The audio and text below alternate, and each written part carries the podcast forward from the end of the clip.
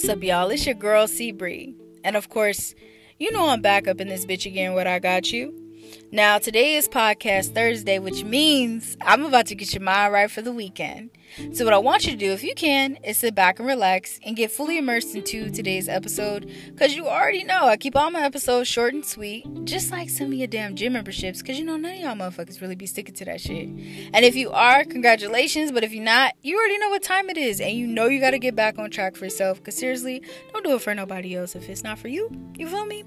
So, with that being said, we're going to get off into today's segment. And this segment today is going to be called conscious efforts, all right? And again, it's going to be called conscious efforts. And some of you guys probably are like, yo, C Bree, where you going with this or what's going on? So, first things first, let's talk about your inner dialogue. Your inner dialogue is the motherfucker in your head that be tearing your ass up with random thoughts that you did not expect to be thinking. Like, for example, you could be out at a party eating tacos and having margaritas and the next thing you know, you're like, oh shit, I forgot to turn the stove off. Now my house about to catch on fire. That thought came out of nowhere. Didn't have nothing to do with the party or you eat margaritas, but it just ruined your whole moment. Now you gotta leave the function real early because you feel like the goddamn house is gonna catch on fire. Something as simple as that. You get what I'm saying? Your inner dialogue can take you there. The thoughts that pop up in your head, it, the intrusive thoughts can pop up in your head and ruin a moment. I want you guys to make the best conscious effort you can to control that inner dialogue, to not let it take you out of moments where you're supposed to be enjoying yourself and having a good time. You deserve a good time. You deserve to be happy. And sometimes our inner dialogue can throw us all the way the fuck off. And now we stuck thinking thoughts that we shouldn't even be thinking. And now our inner dialogue is going back and forth in our head. Like you could be on your way to the gas station and then you forgot your wallet and now you gotta go run back. And then now you're back in there in, in the house and you're like, well damn, I gotta cook. Well damn, on Monday I gotta pay this bill. Well damn, do I have enough money for gas? Do I have the you know, like you're just going on and on and on. And honestly, guys, again, it can affect the moment, how you're doing things. And right now, you got to remain focused because you got goals, you got shit you got to tackle. And you don't need your inner dialogue throwing you off. You get what I'm saying? You don't need that to be happening to you.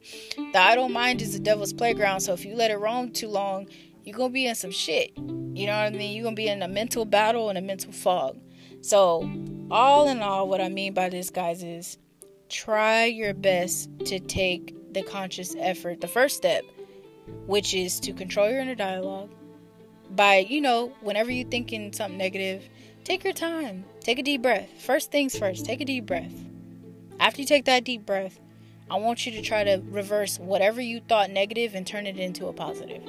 I talked about this on um, the worst critic because we are our worst critic, but sometimes your inner dialogue can be just like your inner critic. It's it's it's almost like too similar almost, but it can cause you to spin out of control and now you're all over the place and um, something as simple as having anxiety or you know having panic attacks can cause that as well too so i got this is why i'm so big on being conscious and you know paying attention to your behaviors and how you're thinking and you know also having your mental health be your number one priority because I'm always say it to you guys mental health is wealth. If you're not doing well mentally, no matter how much you dress up the outside, if you look like hell on the inside, nothing for you is gonna work out.